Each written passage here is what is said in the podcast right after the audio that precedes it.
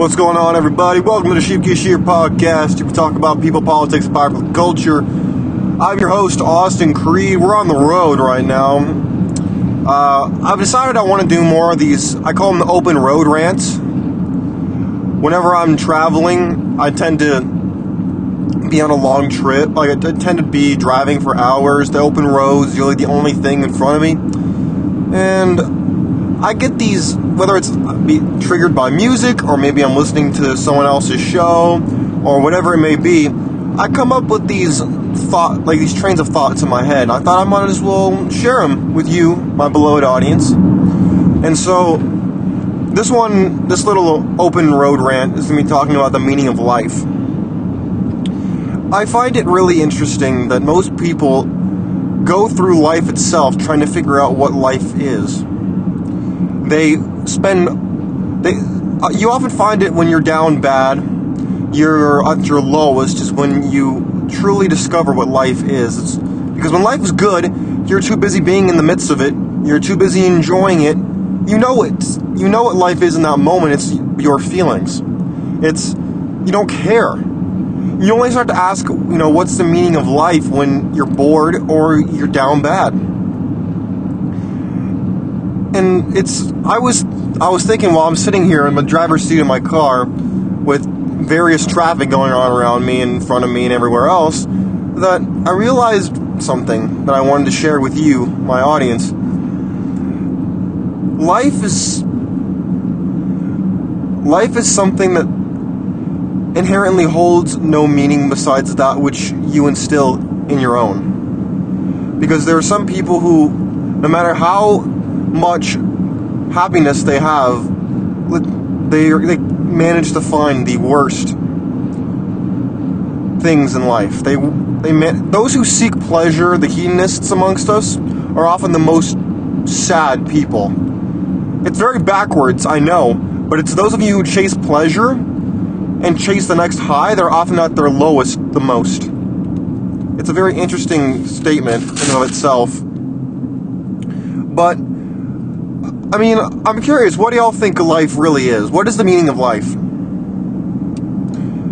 Multiple philosophers, authors, people in history, or even people on the internet have really explored this idea, and really there is no one answer. If you're a religious person, you're going to say that it's to glorify God. If you're not a religious person, you're going to say it's your own pleasure, most likely. And if you're a nihilist, you're just going to say that there's really no meaning at all. And quite frankly, I kind of relate to that.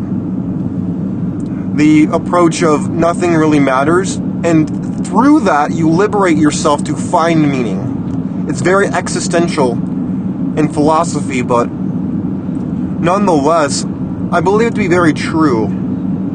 You need to def- you need to decide for yourself what it is you value out of your life. What does you what do you want to become of your life? Most people don't have an answer to that question. They spend their entire life searching for what's right beneath their nose. People often try to find their meaning of life through the love of another person. They might try to find it at the end of a rainbow. They might try to find it in a pot of gold. They might try to find it I'm t- trying to touch the hearts of others. All of those things are at the end of the day, only as meaningless or meaningful as you allow them to be. That's the inability to really find a satisfying answer to this question is what drives people towards religion, quite frankly. Because you want to feel like your life has something important or is more important than just a fleeting dance in the sun. You want to feel like your life has meaning upon the infinite backdrop of the universe.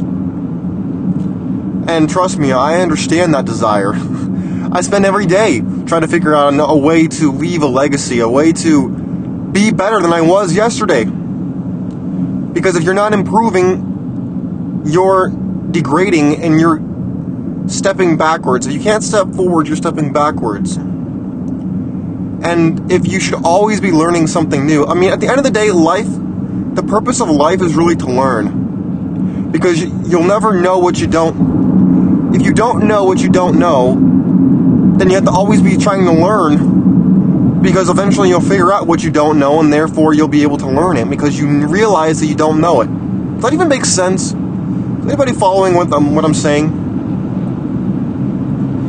I know that sometimes I can maybe sound a little weird or like, what the hell is Austin talking about this time? Well, my friends, I want you to. I don't care how. I don't care if you're at the top of your life right now or if you're down bad and on the edge of it, on the edge of the abyss. I want you to know that the only person who can control your feelings is you. Now, admittedly, people can influence those feelings, and your feelings are often what you misconstrue to be your life. Everybody wants to always feel good, feel loved, feel validated. So I understand that. What I want, I encourage you to find something outside yourself to pursue. Because it's easy to get in your own head and get consumed with your own little bubble as the entire world. You ever be on your computer doing homework, working, whatever, and then you walk outside, you go for a walk, maybe you go for a smoke or you drink or whatever. You walk out, you basically you get away from whatever it is you're doing, and you realize that really on the backdrop of the universe, the world, everybody else around you, your problems are really just a speck. You look up at the stars for God's sakes and see, you know what? Those are planets that are light years away, and yet they're so big that I could see them from Earth. And then you realize that in the grand expansion, the infiniteness almost of the universe, your problems really aren't that important, really aren't that much world ending as it may appear in the moment. That is what that's what life is. Life is realizing how small you are so that then you can decide what it is you want to do with your small existence. Do you want to be more? Or are you going to accept the fact that you're small, that you're, at the end of the day, no matter how famous you are, no matter how important you are, eventually you're going to fall into the dustbin of history, be forgotten, and be nothing more than the dust of the ground. You'll you'll decide you'll get a real frame and you'll be able to decide what it is you want to do with your life, and it will liberate you from the fleeting demands of others who you think your life depends on pleasing other people who inherently don't matter or only matter as much as you allow them to matter. To you young people out there who are, you know, early 20s like me, maybe you're a teenager, maybe you're in high school, middle school, college, Maybe you're 60 and you've been out of college and high school for 40 years. The human condition does not truly change all that much. The meaning of life doesn't really change. Technology might change, the circumstances in your country or the world might change, but humans don't change all that much. The desires and the needs of the human being have not changed since the Stone Ages all that much. It may seem more complicated, might seem like you're facing unique problems that no one else in the world has ever faced in the history of the human existence, but I can guarantee you that's false. It's easy to feel alone. And that's one feeling you're going to have to get comfortable with is because you have to train yourself to be alone a lot because you're going to be alone a lot and you need to be able to thrive when you're alone if you if it's not if it does not come natural to you.